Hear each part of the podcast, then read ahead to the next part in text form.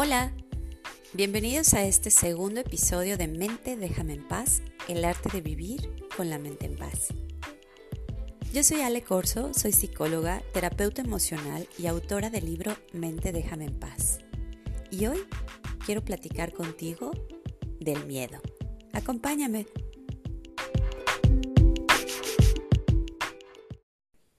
Te quiero contar una anécdota que me sucedió en Guadalajara hace unos meses cuando perdí mi celular. Resulta que tomé un Uber y al bajarme pensé que había guardado mi celular en mi bolsa y traía varias cosas en las manos, entonces hice la mímica de guardar mi teléfono, pero en realidad no lo metí a mi bolsa, sino que se quedó en el asiento del Uber. Entonces me fui a comprar un café y cuando quise buscarlo para ver la hora, porque me dirigía a un curso y quise checar cuánto tiempo tenía para llegar, no lo encontré. Así que pensé que seguramente se había ido al fondo de mi bolsa. Hasta ahí pues todo estaba bajo control en mi mente porque aún no generaba ningún pensamiento que me causara angustia o miedo. Pero cuando llegué al lugar donde era el curso, saqué todas mis cosas y vi que efectivamente no estaba.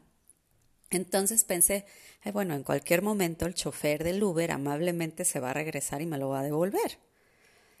Pasaron unos minutos y entonces dije, no, mejor me voy a marcar, porque seguramente no lo ha visto, pero pues sí lo va a escuchar. Y oh, sorpresa, mi teléfono estaba apagado. En ese momento, mi primer pensamiento fue, alguien lo tiene y ese alguien no quiere devolverlo porque ya lo apagó. Ese pensamiento me llevó a otro que era, esa persona no tiene buenas intenciones puesto que lo apagó. Ese pensamiento me llevó a otro que fue, toda mi información está ahí. Después a otro que fue, en Guadalajara ha habido una serie de noticias donde dicen cómo la gente está en riesgo. Después me llevó a otro que fue, mis cuentas de banco están ahí. Después pensé, no estoy en mi ciudad y no conozco a nadie como con la confianza de que me ayude a pensar fríamente. Entonces, ese me llevó a otro y a otro y a otro hasta que empecé a desarrollar una sensación de miedo. ¿Sí? Miedo de saber que mi información personal estaba en manos de un desconocido y que sus intenciones seguramente no eran buenas. De lo contrario, pues me hubiera devuelto el celular, ¿cierto? ¿Qué fue lo que pasó? Pues el miedo entró en acción y es que el miedo es un mecanismo de supervivencia y ese mecanismo nos ha salvado la vida muchísimas veces desde que nacimos. Pero el miedo puede paralizarnos como fue mi caso. Necesitaba llegar a mi ciudad, ver a mi gente y que me ayudaran a pensar con una mente fría.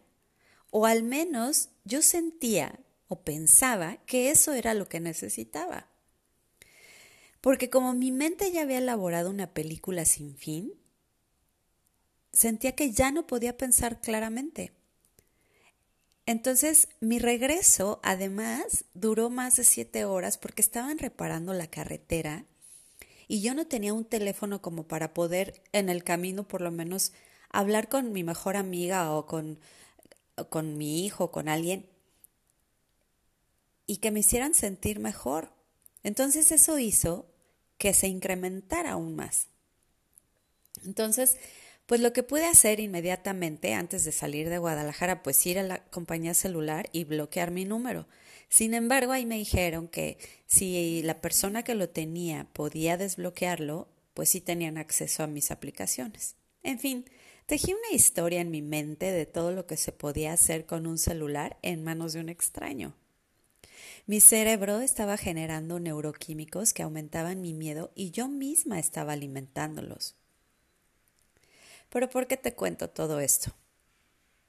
Porque me parece que viene mucho al caso, ya que hoy muchas personas están sintiendo miedo. Miedo a no saber qué va a pasar después de esto. ¿Qué viene realmente? ¿Cómo va a venir? ¿Qué van a hacer? Y todo es en relación a tu persona. Porque lo que busca tu cerebro es encontrar respuestas para naturalmente protegerte. Lo mismo cuando te dan un diagnóstico de salud, cuando ves tu identidad o integridad comprometida, viene esta sensación de miedo que se alimenta tras generar un pensamiento a futuro que invita a muchos otros a entrar. Esto hace que el cerebro desate una serie de recuerdos del pasado. Desde muy chiquitos nos enseñan a sentir miedo como una forma de cuidarnos, ¿cierto? Nos decían, no hables con extraños porque te pueden hacer daño. Hice un verso sin esfuerzo. Cuidado con el perro porque te puede morder. No te separes de mí porque te van a robar. Tápate o te vas a enfermar. Y muchas cosas más que nos decían nuestras, nuestras mamás y que van construyendo en nuestra mente un sistema de creencias que nos hacen ser aparentemente precavidos a través del miedo. Las personas que perdieron todo, incluso a sus familias, en un terremoto, crean una red en su memoria que ante cualquier movimiento en la Tierra les desata ese miedo. Aprendimos que ante un estímulo en la que nuestro corazón se acelera, nos falta el aire y nos paraliza, estamos en peligro.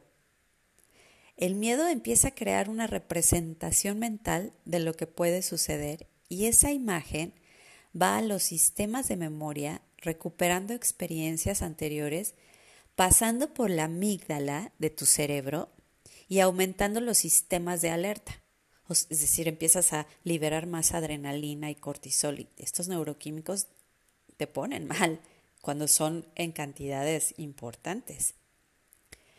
Cuando regresé a casa, necesitaba un abrazo de contención de mi mejor amiga, que gracias a Dios estaba en su casa y pude pasar a verla. Y el apoyo de mi hijo, que también llegó ahí para contenerme, y los dos, con una perspectiva distinta, empezaron a resolver. Mi hijo abrió todas mis cuentas desde su computadora e hizo todo lo que se tenía que hacer para que ya no me metieran más goles, porque ya me habían metido un par en Uber. Mi respiración cambió. Mi mente se empezó a calmar y al día siguiente pude recordar mis contraseñas que en ese momento había olvidado por completo. Entonces pensé, Ale, ¿por qué sentiste tanto miedo? Pues es que guardamos en nuestra memoria experiencias, pero también guardamos historias de una mente colectiva. Y eso se almacena en nuestra memoria y nos invita a crear películas literalmente de terror. Hoy día estamos confinados tomando medidas sustentadas en el miedo. ¿Y cómo podríamos resolverlo? Bueno, este es un buen ejercicio que te puede servir y te lo quiero compartir. Primero, obsérvalo y ponle nombre. Estoy sintiendo miedo a, en mi caso, a que robaran mis cuentas y me metieran goles y que usaran mi información personal. Una vez que lo tengas claro, disóciate, es decir, velo como un espectador y recházalo. Obsérvalo como una imagen a la que puedas hacer pequeñita. Esto es muy de PNL. Tan pequeña que puedas llevarla hasta un puntito, soplarle y desaparecerlo. Después respira y ahora cambia tu imagen. Yo en mi caso pensé en una persona muy necesitada que se le había presentado una oportunidad de vender un equipo y conseguir algo de dinero. También pensé en que esa persona pues no era tan inteligente como para poder hackear mis cuentas y que su reacción inmediata fue desde un nivel de conciencia muy bajo y que por lo tanto no se le ocurrió otra cosa más que llevarlo a un lugar para desbloquearlo y ponerle otro número y venderlo. Eso me dio más calma. Estaba yo creando a un personaje de tal forma que a mí me diera calma. Y empecé a gestionar todas mis claves que había olvidado una noche antes. Y entonces, cada vez que, que sientas un miedo que te paraliza, pues primero busca a alguien que vea la situación desde afuera y te brinde contención. Esto te va a dar más seguridad. Pero respira de forma consciente y de esta forma envías una señal a tu cerebro de que todo está bien. Después ponle nombre a ese miedo. Minimiza esa imagen hasta disolverla e intenta cambiarla dándole una historia distinta a tu cerebro. Aunque pienses que lo estás engañando, no es así. El cerebro no sabe qué es real y qué no lo es, pero va a reaccionar en consecuencia y lo que tú necesitas en ese momento de miedo es que el cerebro produzca una química distinta para tú sentirte mejor y entonces actuar en consecuencia de la mejor forma posible. Yo tuve mi lección aprendida en Guadalajara. Espero que esto te haya servido y que puedas aplicarlo en momentos donde sientas que el miedo te paraliza.